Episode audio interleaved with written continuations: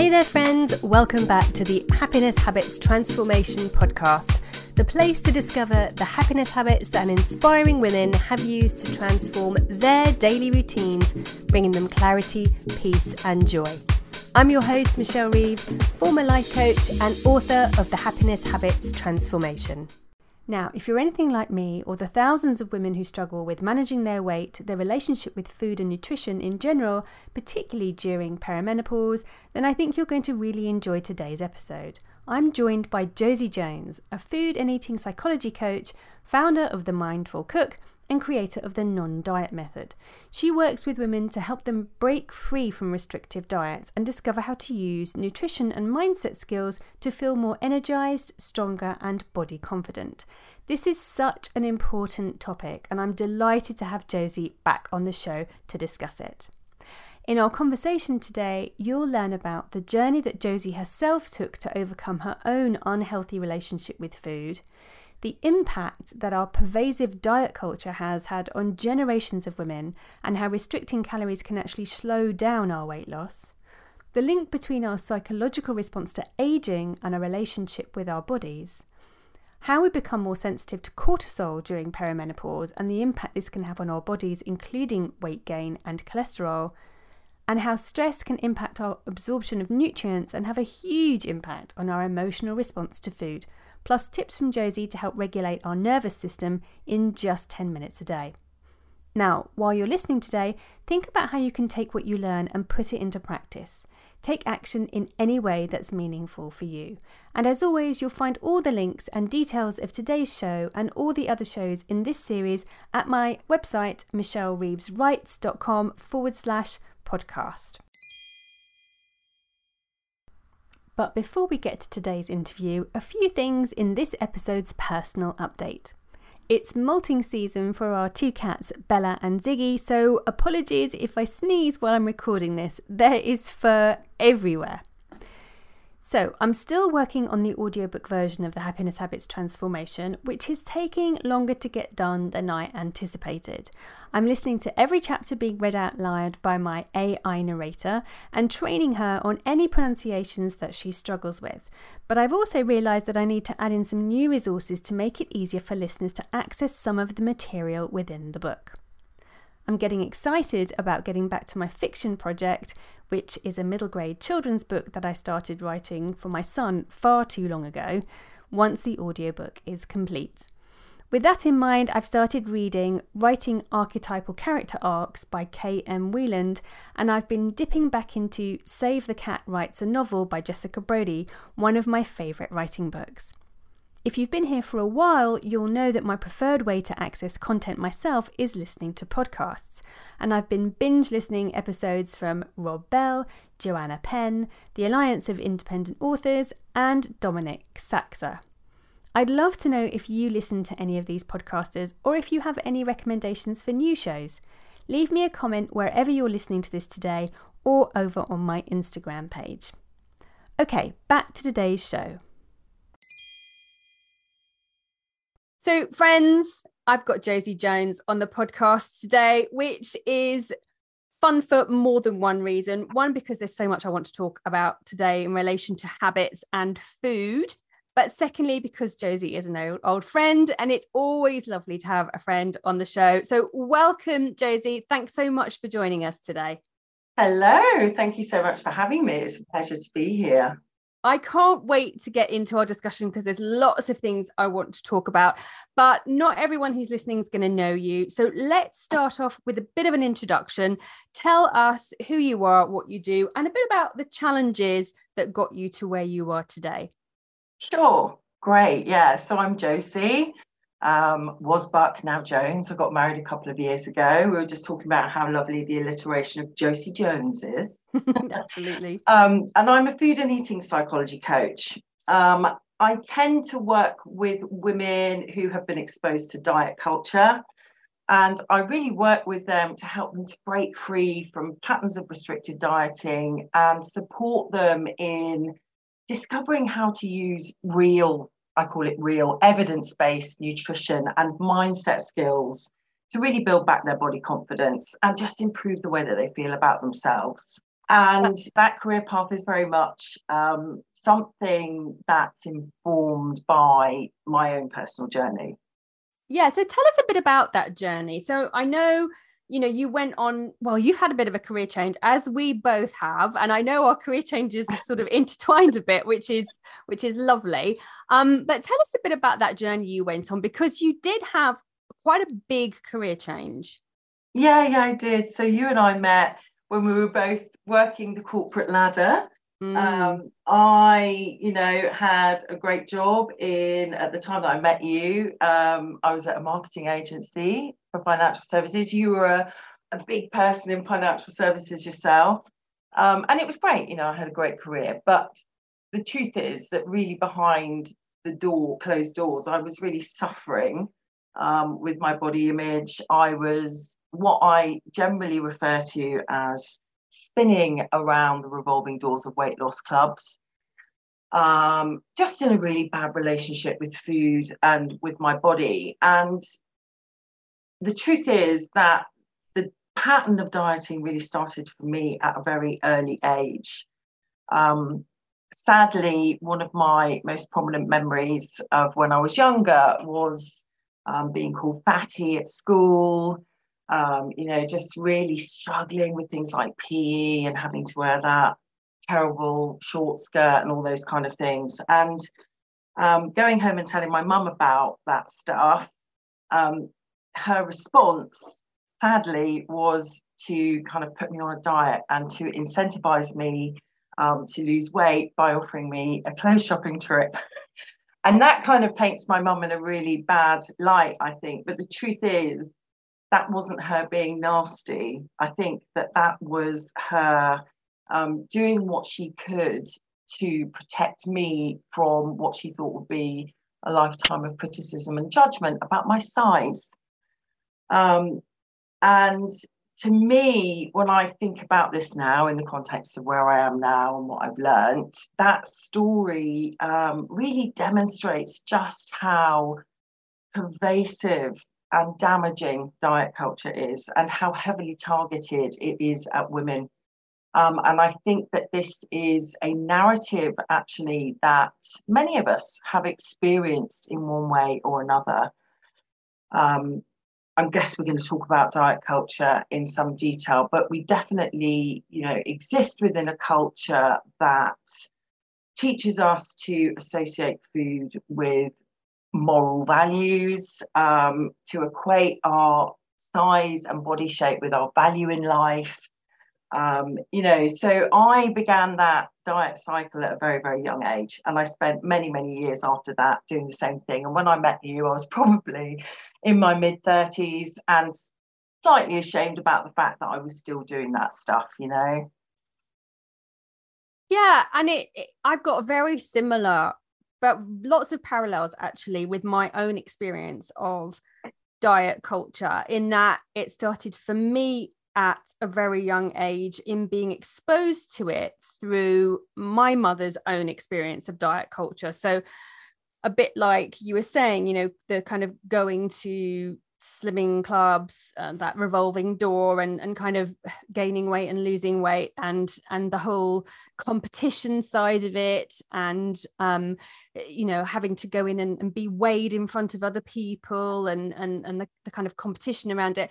And and i think one of my abiding memories um you talking about a memory of that where you can see that pervasive culture was um my you know i can remember as a, as a child my mother cutting up a, a chocolate bar into one centimeter slices and we could have a certain number of slices a day because that that was okay um and so it is really interesting how a whole generation of women uh, kind of um internalized that diet culture as normal and yeah. and how that has continued through the generations. And it's really interesting to me to think about how that affects future generations and how we might be able to break that um, that link, if you like, between food and and how we feel about ourselves, particularly in light of things like the sins that yeah. from Slimming World. Talk yeah. to us a bit about how that diet culture kind of affects us psychologically in terms of our relationship with ourselves. Yeah, I think you're absolutely right. I think it is passed down through generations. I look at, you know, um, social media now, and I think we are, I think there's quite um, a growing concern about it among women. I think women are becoming more aware of it. I think there are some very positive movements now, um, kind of pushing against it. But irrespective of that, it's still very, very much there. Um, and whilst the mothers that are coming through the generations now are learning not to, you know, maybe talk about food in those ways in front of their children, wherever you look, where it's in culture, isn't it? It's in media marketing messages, it's on the TV, it's everywhere. Um, slimming clubs unfortunately have you know a huge amount of money and um, they still very much own the marketplace the weight loss marketplace and as you say sadly they kind of teach us some bad lessons about food and one of my biggest gripes with that is this idea of rather than seeing food in terms of how it can nourish our cells the nutrients that it's going to provide our body with, how that's going to interact with our hormones and all that kind of stuff. We very much see it at a very basic level. We see it at the level of numbers. We see it at the level of, as you've just said, moral value, sin, you know, that slimming world, isn't it? Love it. But points, sins, calories, all of that kind of stuff when we're being taught to see food in that way, we're not necessarily learning how to evaluate food on the level of how it's actually going to interact with our biology, how much energy it's going to give us, whether we're going to feel tired in the afternoon after eating it. You know, all of this other stuff that is actually so much more valuable than whether or not it's going to make us gain or lose a few pounds. Um, so sadly, um, yeah, I think that's one of the big problems. But they have a lot of money, they invest a lot of money in advertising. And I'm speaking from my personal experience, it is so easy to get trapped in that, you know, that cycle, really. Um, because one of the other things that is very, very real is that, you know, we have an innate survival system. Our bodies are incredibly clever things. And when we are restricting our body of valuable energy by, you know, restricting food, restricting nutrients, effectively your body's thinking that it's going, you know, it's being starved. Um, when we're depriving ourselves of food, your innate, incredibly clever survival mechanism is saying, hang on a minute, you know, there's no food around. What's happening here? And when we do that over a prolonged period of time, there's enough evidence around now suggesting that actually what happens is our metabolism slows down. It is basically trying to, you know, protect us against um, famine, essentially. Um, and so, and I, again, this was very much something that happened to me. I would go on a diet. I would restrict calories for an intense, you know, period of time. I would lose eight, six to 10 pounds. And then as soon as I returned to normal eating again, that weight would go back on and I would also gain more.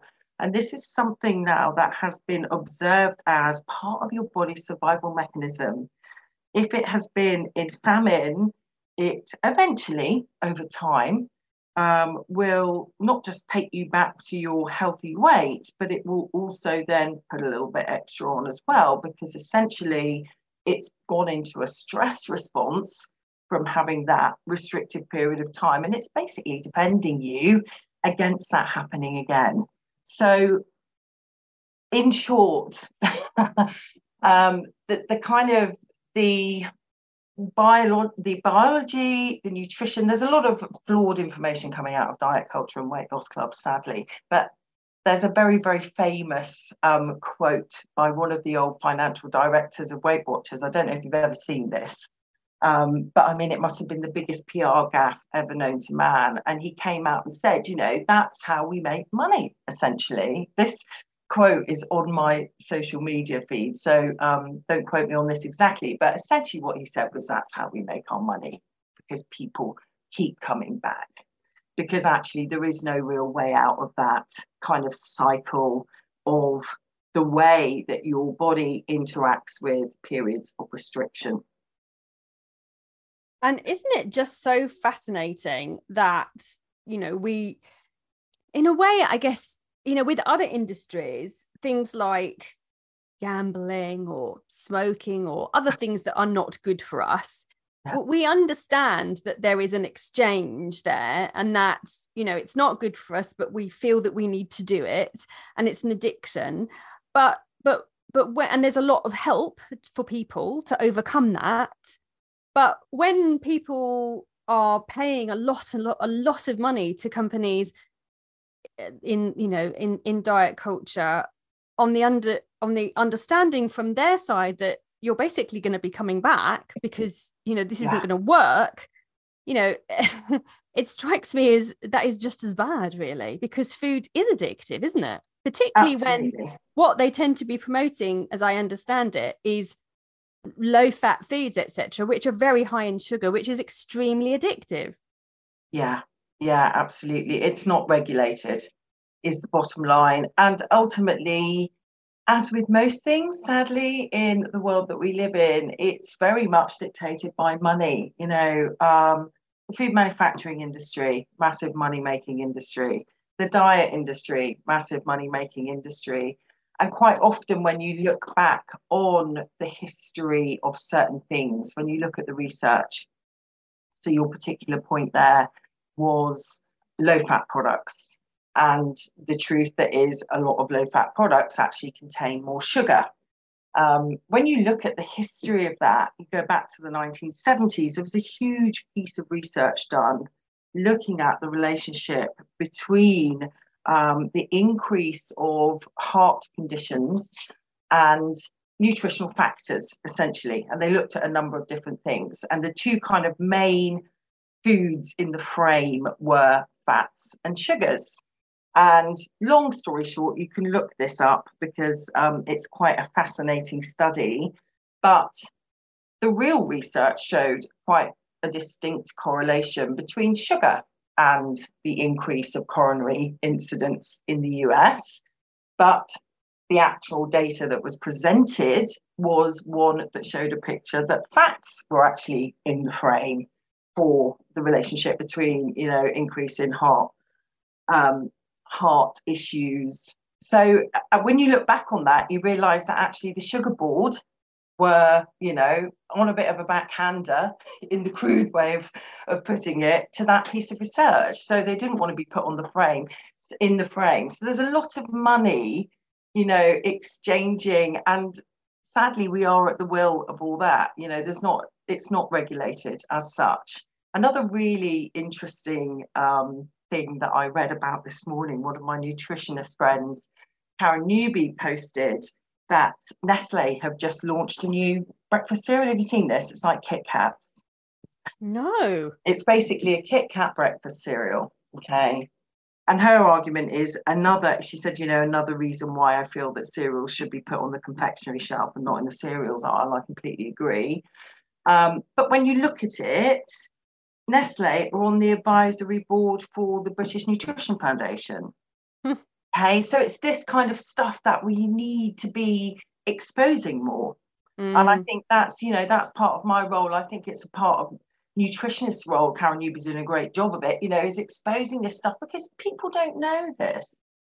They don't know that. You know, I was brought up on Weight Watchers and Slimming World. I thought I was eating a diet that was, you know, that was good for my body. Um, and, and this happens a lot with the women that I work with, you know, learning things like what low fat really isn't that great for me. Wow. Mm. You know, it takes a lot to, you kind of have to say that a few times. that You look at the label, you know, have a look at that label, have a look at the, you know, grams of sugar per 100 grams in that. It's a real kind of education piece because we have been taught that these foods that are very often manufactured with the brand of Weight Watchers. You know, if you think about it, cereal bars, all of those products that they themselves produce, um, and they're sold to us as being healthy. Mm.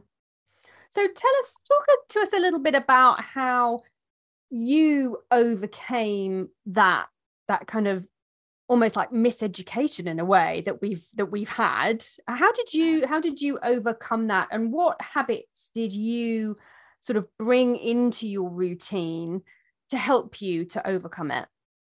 Yeah good question. I um you know as we were saying i was a so many of us i was a bright woman.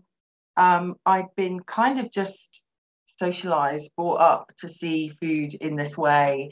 And the more I kind of went through life, well, it, it, it's a heavy burden. I think being in a constant antagonistic relationship with your body and with food bears heavy on your soul mm. as you go through life. It really, really does. And I kind of got into my 30s and just thought, this something's got to give here. This is completely bonkers. Um, you know, I'm bright, I've got a good job. Why the hell am I cycling back into this, you know, pattern of behavior all the time. So I realized for me that I had to educate myself in order to change my habits. There really was an education piece that needed to be done because the truth is, I knew nothing about nutrition, nothing about real nutrition. Um, and really, the biggest part of it for me, there's kind of two parts to it. One was, you know, learning some real nutrition, but the other thing was trying to understand what was going on in my head around food. You know, I felt deeply conflicted about food. How could it feel like this enemy to me, whilst at the same time I had a love of cooking? You know, and I kind of knew that food had the power to bring people together, that food was this amazing source of nourishment. And yet here was me in this awful relationship with it. Um, so I'm going to say I was massively privileged to be in a position to do this. Um, and I'm not sure which fed the other, but I kind of got to a point in my life where I thought, right, something's got to give. Um, and I ended up quitting my career, my corporate career, because I think now I look back on that, when you look at the patterns of stress associated to my career, um, all of that kind of stuff was also feeding into my relationship with food. You know, nobody's relationship with food is black and white. It's all very, very deeply complex. Um, and I was single. I had my own home at the time, so I was in a very privileged position. But I decided to give up my career. I decided to stop working and to basically go and retrain and I started in eating psychology coaching. And really, I did that not because I perceived, I thought I was going to have this career doing it. I did it because it was a way, it was a path to healing myself and to understanding my own deeply conflicting relationship with food. So that's where I started. And during that period of time, I, I moved back home to live with my parents probably wouldn't advise that in your uh, in your late 30s um, but I did that and I ended up going and working at this well-being retreat for women whilst I was studying. And actually I went and lived in a caravan on the grounds of this retreat. It was like complete and utter life change epiphany moment where um, I just threw off the shackles of corporate life and went and did my retraining and working at this wonderful, wonderful place. Because the truth is, as I mentioned, I used to love cooking and I loved food. So I ended up cooking there and hosting the retreat whilst I was studying. Um, and whilst I was there, I just had this incredible experience of not just cooking, but when we cooked the meal, I would sit around the dinner table every night and talk to the women that were coming through the door of this retreat to come stay. And we talked about their exposure to diet culture. We talked about their relationship with food. You know, we talked about their challenges with their body image. And that's when I started to realize the scale, you know, of, of this challenge and also the you know the great realization that I wasn't on my own but also this huge realization that this is what I need to be doing I need to be helping other women taking what I'm learning on this journey of my own and sharing it with other women so that they can help themselves and support themselves through improving their relationship with food. So, yeah, it was um, it was a, a, a life changing moment, the whole experience. And then I went on to study applied nutrition, um, which really is the application of nutrition in cookery because that is my passion. Um, and whilst I was at this retreat, the wonderful women that were around me working with me were kind of like, you know, go run, you, you should run your own retreat. You should do this thing. And I was thinking, really? Let's not even go there on imposter syndrome when you change your career halfway through your life, you know. Um, mm. But that's how it started. And so I started off in running um, well-being cookery, food retreats. Um, and then from there, fortunately for me, pre COVID, um, because of my eating psychology training, I and with I think the mindset piece for me is so much bigger. I really do um, think that we're talking about habits. I think our habits of behavior are very, very much informed by our habits of thought and feeling. And that is specifically true of our relationship with food because ultimately how we think about things informs how we behave. Um, so the mindset piece was always the biggest piece for me. So I started to write short courses on things like emotional eating. Um, and thankfully, I kind of started that stuff before good old COVID hit. The whole the whole piece about about you know thoughts being a habit you know they absolutely we can get into patterns of negative thinking or positive thinking you know is it, yeah. are, you know that that kind of the habit cycle is you know as you're talking about it becomes much more um evident doesn't it? When you start thinking about your relationship with food and and your relationship with your body you can kind of almost see those negative thoughts repeating themselves. And it's it's almost like a, a daily conversation i would i would guess you know one day. And, and, and it's ongoing isn't it? I mean i'd love to know you know do you would you say that you've kind of cracked it? Do you do you never have any negative thoughts about about food or about your body or is it or is it an ongoing activity? That's a really good question and it's absolutely an ongoing activity. You know we evolve our bodies change our life experiences are constantly throwing things at us. And again, this is why the reality of our relationship with food is in such conflict with diet culture because it isn't something that you quickly fix, you know, on an 800 calorie a day fast for three weeks. it goes a lot deeper than that. And so the psychological aspects, the emotional aspects of our relationship with food is to me the biggest piece of the puzzle.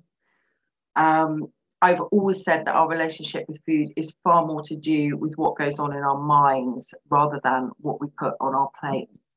And for me, it's constant, you know. Um, I gain a bit of weight. You know, I have those dialogues with myself all the time. But I think the thing that I have learned through the work that I've done um, on myself and through the work that I do with other women is that self compassion and um, learning to be kinder to ourselves is possibly the most valuable lesson in all of it because, of course, we change um, and of course, we, you know, things happen in our lives that are outside of our control.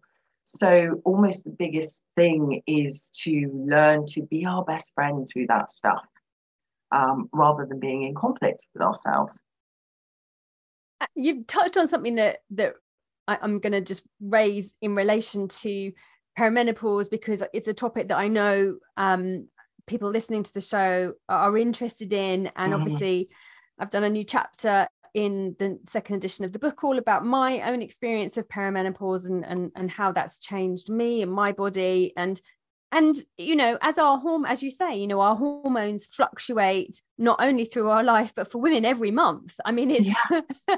you know the way that our bodies work and the way that we absorb food i'm guessing and the way that we use nutrition changes throughout the month and the way that we you know store water and then give it out again and and, and all of these things you know they affect the way we feel particularly Absolutely. if we have a negative thought about about that um, it's quite interesting i saw a video i saw a video from a, a lady on instagram the other day where she was she'd taken photographs of her stomach at various points during her cycle and all the other things being pretty equal she you know you, you could see sort of the her, her, her stomach becoming more round as she came up to certain parts in her cycle and then decreasing again afterwards and it was it was water retention basically yeah, but yeah. but showing that your body because your body is preparing to nourish you know another human being whether whether it actually does or not doesn't really matter yeah. your doesn't know that so you know it's quite interesting that we have this this negative view of what our body's going to do regardless of whether we like it or not yeah um, but as we hit perimenopause, which we all, you know, we're all going to go through this at some point in various ways with various experiences. But from speaking to a lot of women about this, then I'm hearing um, that their relationship with themselves changes and there is a tendency to put on a bit more weight. Our bodies yeah. you know, start to act a bit differently because our hormones are changing. And so I wonder if, and I know you're not specifically, you know, you don't cover menopause specifically as, as a coach but i'm wondering if this time in our lives is a time when we really need to double down on that self-compassion and kindness yeah absolutely and uh, just to know i'm really interested so i've got your uh, previous version of your book so i'll definitely want to copy that I shall um, put one in the post to you. to read about that. That's lovely. I think there is so much to be learned from the shared wisdom of the experience of other women as well. So um, it's great that you've written that in your book. Um, yes, you're absolutely right. Double down is the right thing, but also it's an interesting one, that isn't it? Because actually, it's a time in our lives when we feel most mentally conflicted as well. So we don't feel ourselves in our minds. Um, so it's even tougher sometimes to practice self care, I think. Mm, mm. Um, so there is a natural shift in our um, you know, in, in lots of things around menopause, particularly our hormones. And there's kind of the biological impacts of that, as you're saying. So we are more likely to, well, we're more sensitive to the effects of cortisol at this time in our lives. Um, because as estrogen declines, um, estrogen has a role in moderating cortisol levels. Cortisol is very well understood as a stress hormone, but actually it plays a lot of different and very important roles in our body, including moderation of our sleep and wake cycle as well. But cortisol naturally um, shifts uh, fat cells around in our body, right? So this is why we might experience a slight thickening of our waist around menopause, one of the reasons. Um, so you've kind of got the biological stuff. Um, also, I hear a lot of women saying, you know, I've been to the doctors and they've told me I've got high cholesterol. I now say, and the thing is for us as well, we tend to kind of blame, I, you know, the immediate response is, I must be eating the wrong stuff. You know, I haven't changed my diet. What am I doing wrong? And the truth is, menopause can affect so many things in our body. And it does also have an influence. There is research showing that it can have an influence over our cholesterol levels as well. So it's always worth going back to the doctor and saying, okay, that's great. Actually, could the fact that I'm in perimenopause or menopause be influencing this? Does that play a role in it? You know, we're very quick to judge ourselves when actually um, there's so many changes that occur around that time of life that is actually part of our biological response to that change. Um, but also, I think mentally, this is the bigger piece of the puzzle because I think it's um, we're more susceptible to stress. Um, and the stress response is not only something that, you know, is something that we feel in our minds, it's very much something that happens in our bodies as well. If we're stressed, it inhibits our digestion, therefore, the absorption of nutrients, you know, is less. So, the thing I think we need to double down on and work harder at, well, not necessarily harder, but be more aware of around that time of our life is managing stress because actually it's our emotions and our stress that we kind of ignore sometimes you know we're kind of so acutely aware of all this stuff the size of us changing and you know, maybe some of the very physical symptoms that we may feel, we forget about looking after our minds. And I think that's the bit that we need to really double down on around menopause because um, we're going to feel that both in our mental health, but also in our physicality as well, very, very much. You know, um, it can affect things like, I think a really good way to imagine the relationship between your nervous system and your digestion is to think about if you've ever experienced that sensation of butterflies in your stomach.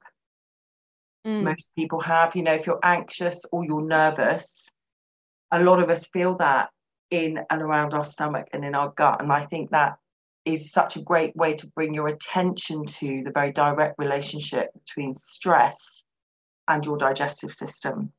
Um, and so, therefore, managing stress and all the emotions that are happening, you know, around menopause, that in and of itself can cause stress. So, calming stuff, doing your breathing exercises, doing your whatever it is, body mind movement, yoga, Tai Chi, all of those kind of things are the things that I can really enhance your experience around that time of your life.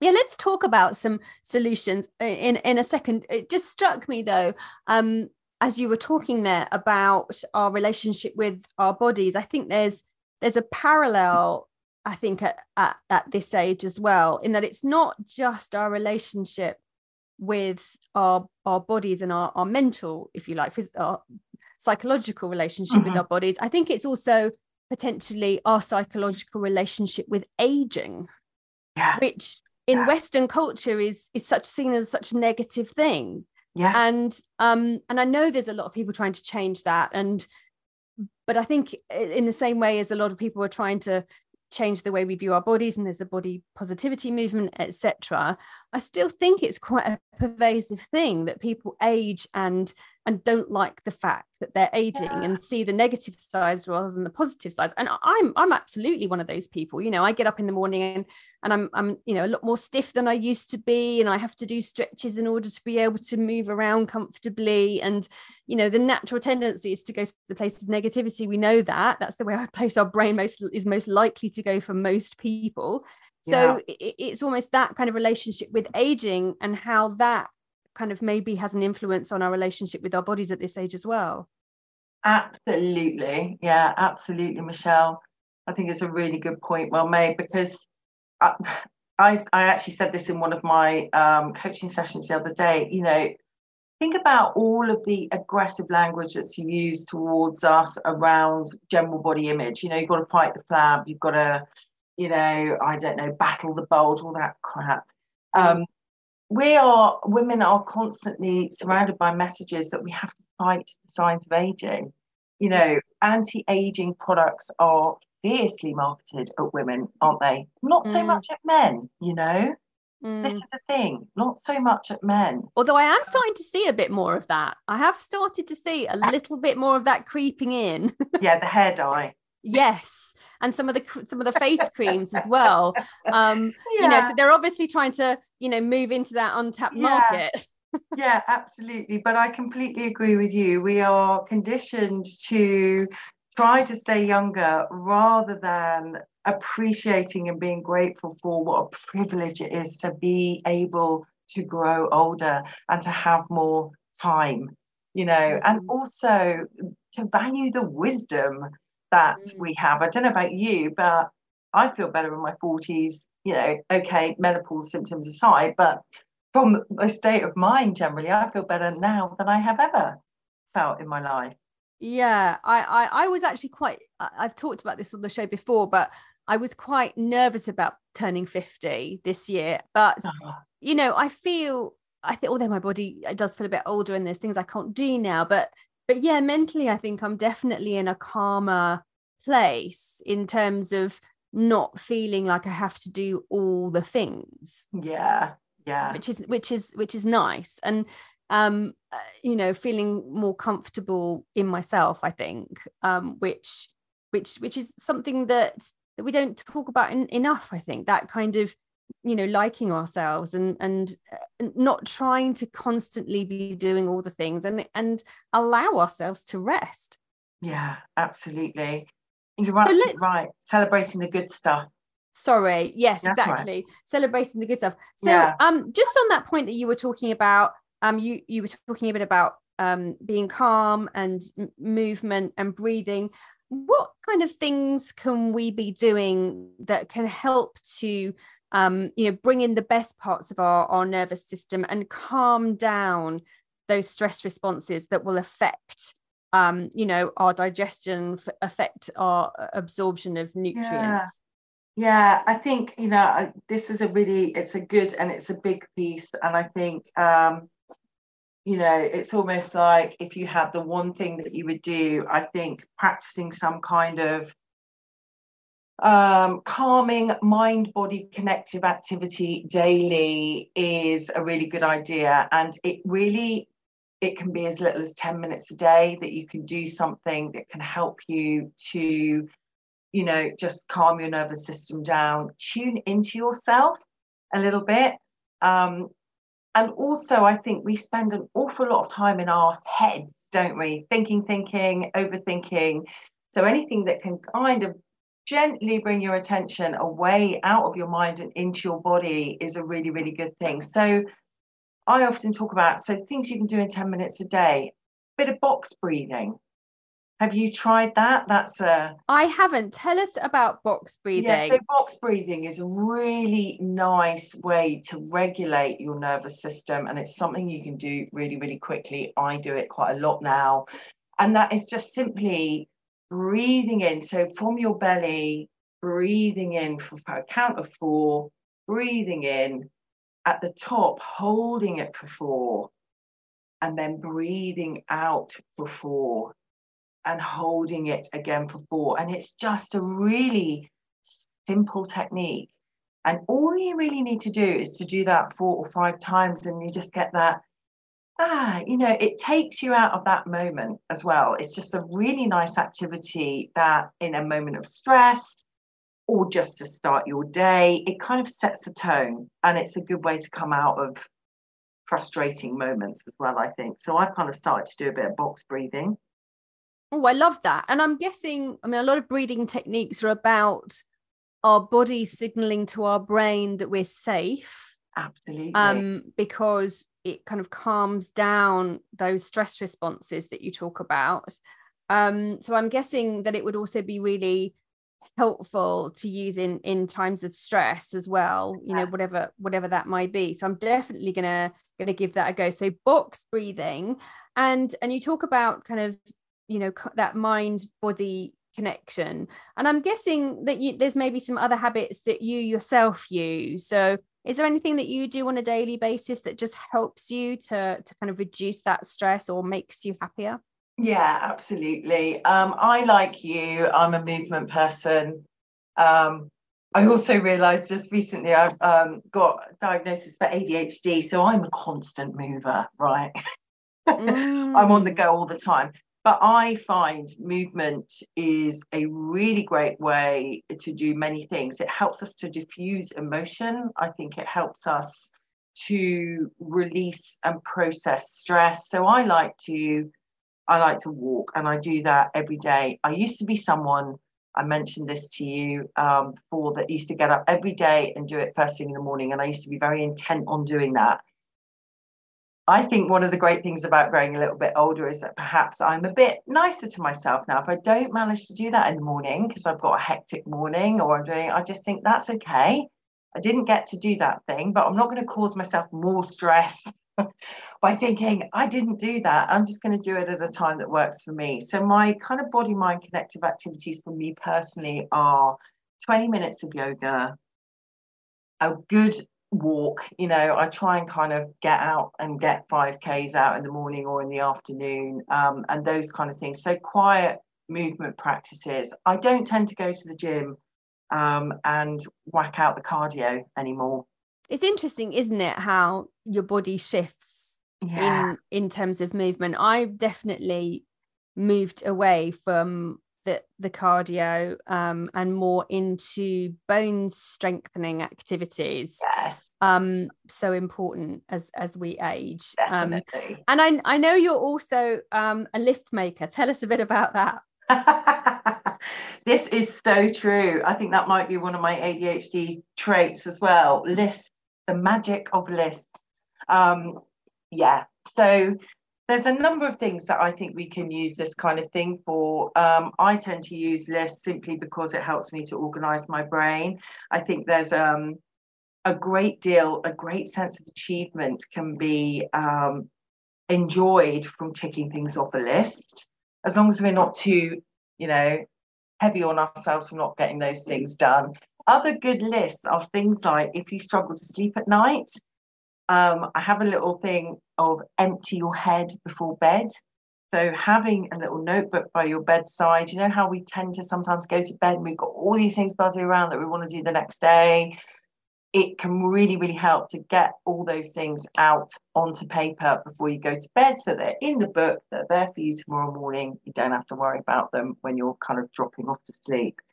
So lists are, I think, a really good thing. And it, it kind of in a similar way, I like to um, arrange my nourishment that way. So I've always been a meal planner, not a regimented breakfast, lunch, dinner, but I know that if I write a list of the things that I'm going to eat for dinner over the next week, I'm more likely to eat those things. Um, mm. You know, it's kind of that ahead of time thinking, and it just makes it a bit easier for me to organize mine and my family's food that way. So, yeah, I think you're either a listy or you're not, right? Are you a listy? Oh my God. I am I am all things planning and organization, Josie. as as I'm sure you remember well. Um yes, I I've totally accepted that I am, you know, list and planning and goals. Yeah it's just who i am. I, I love it. It's, it's part of my dna and and i can't not not do it. So yeah i'll make a list for any eventuality. And it and i and i've realized that lists and writing writing generally actually is how i process my thoughts. Yeah. so i think through writing. Um and yeah. so making you know lists or planning allows me to process my thinking and it also is my it's one of my ways of reducing stress because it's how i take control of situations that i i'm not in control in. And so and i think that maybe is why it's also quite useful for people who you know in terms of if you're feeling very stressed writing things down uh, creates a sense of order. And stress usually comes from when we're out of control um, yes. or feel like we're, we're not in control. So being able to process things and write them down does create that sense of control. Um, even if you actually haven't done anything it, other than write it down it, it, it's a great way of and, and, i guess if you combine that with box breathing we've got a whole package there. Yeah brilliant. That's your real self-care yeah absolutely. And a little bit of movement as well. Yeah and we're, we're done we're done. Yeah, um love that love that josie um I'd like to talk. I know you've got some tips for people about how you know they can start creating success habits and and, and i want to, to talk about those.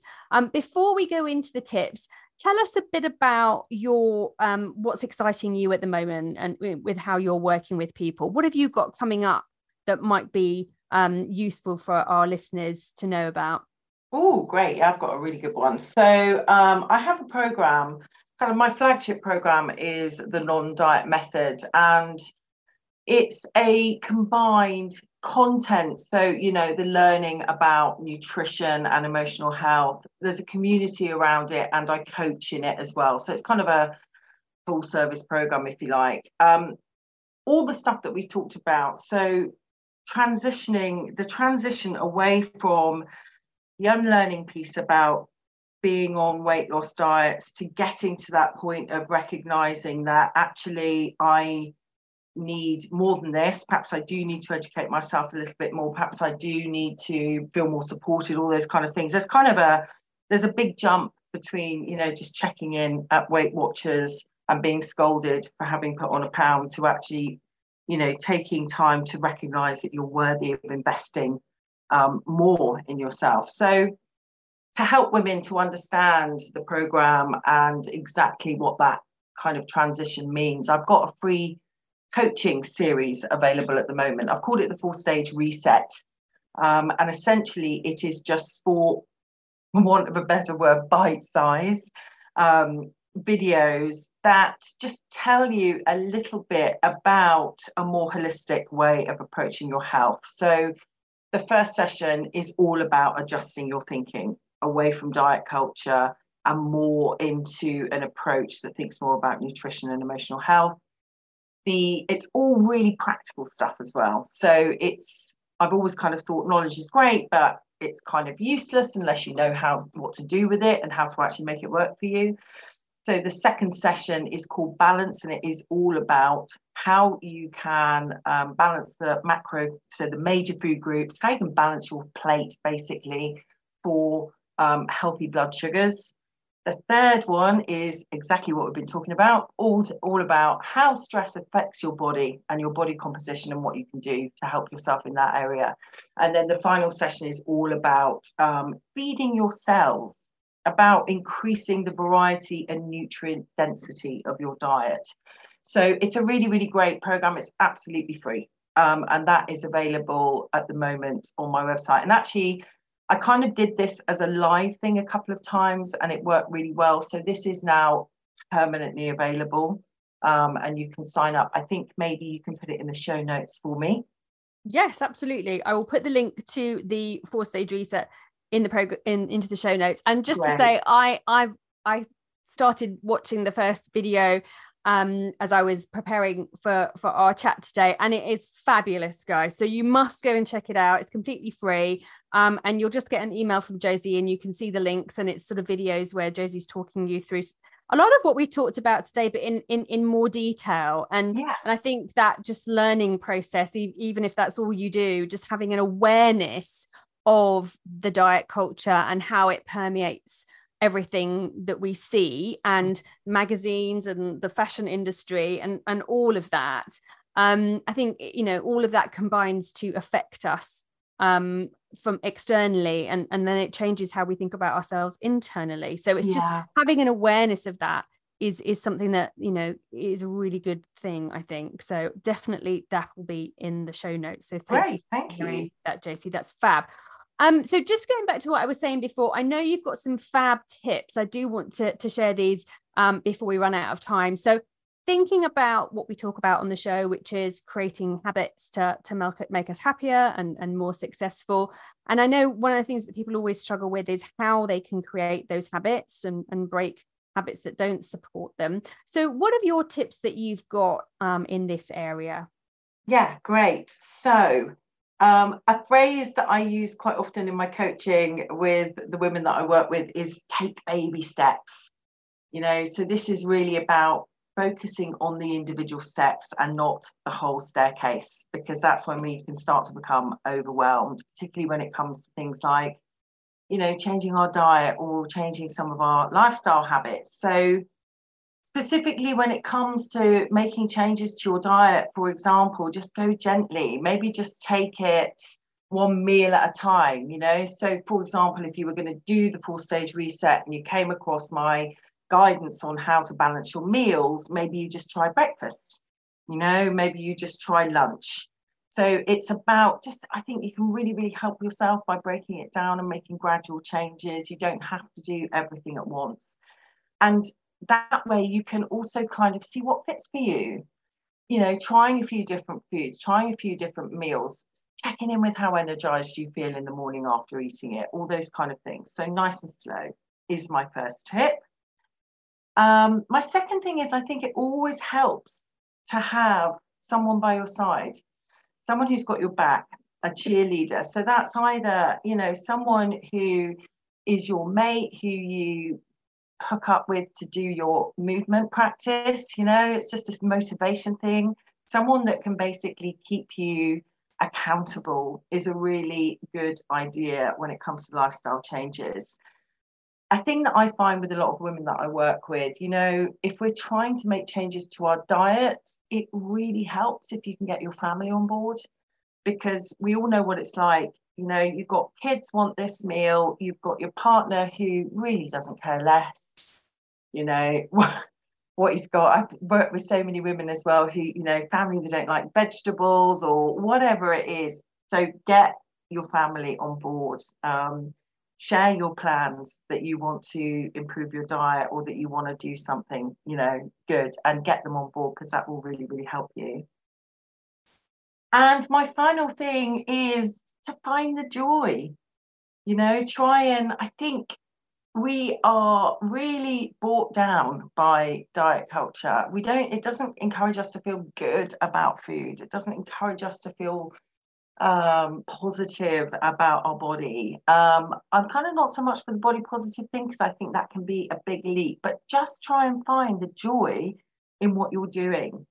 So, a great example of this, I think, is that I really resented movement for a long time. You know, I didn't really like going to the gym.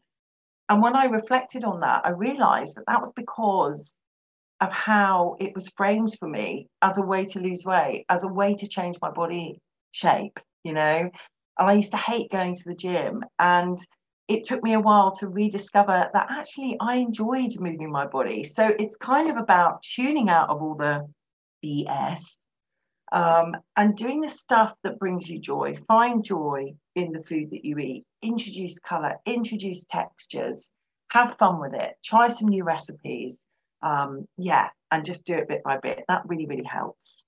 I think those those tips are fantastic, and just that point on on enjoying exercise, it's really interesting. That really resonates with me actually because. Um, and the link between eat with between food and and exercise, I think, is a really interesting one. And I've certainly discovered since embarking on the muscle building program that I'm on to support my low density bone, my bone density issues, um, I've realized how much we need to fuel our bodies mm. in order to grow a small amount of muscle. And, um, you know, realizing that I'd undereaten for so many years um, was really a fascinating discovery. And certainly that was a relearning experience for me. And I'm, you know, I've been eating vastly more than I, I ever have before. And the interesting, the finding the joy, I suppose, for me, as you say, has been the strength that I've got as a result of that and seeing wow. that change in your body as you do movement that that you enjoy and and kind of celebrating your body as as a you know as a, a strong you know healthy body that's there to support you as you as you age and as you grow right? Yeah that's so good to hear. That is so good to hear. So you're really feeling it you're yeah yeah. Yeah actually just feeling the strength and no because i think as we age the other the other tendency is um you know when we go to that negative place oh well it's all downhill from here. That's it. You know ah. i'm going to age now. I'm going to you know i'm going to obviously at some point i'm going to struggle to do this that and the other. But you can actually get stronger as you age um, indeed. um, if you fuel your body in the right way. Yeah yeah, absolutely, absolutely. There's there's a lot to be celebrated and discovered. You know, I think that we kind of that's it, isn't it? We're kind of taught to think it's all over, mm. and it's not game over. Um, we are still there is still so much to be discovered, enjoyed, and you know, and to embrace that a little bit. 100%. And that is a fantastic place for us to stop. Josie, it's been a pleasure having you on the show today. I could chat to you for hours and hours about this, but the best place um, for people to get in contact with you, apart from the four stage reset challenge, where can people find you?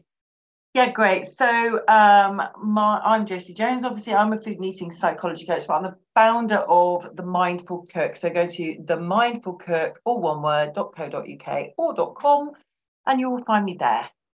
And are on social media, people can find you as the same? Yeah, so on Instagram, I am the mindfulcook.co.uk, and on Facebook, I am the Mindful Cook. Oh, I've just started a TikTok account as well, controversial. Ooh. Uh, 200 followers, so I'm giving that a go. Right, everyone has to jump onto TikTok and support Josie to get those numbers up. That is your yes. challenge, listeners.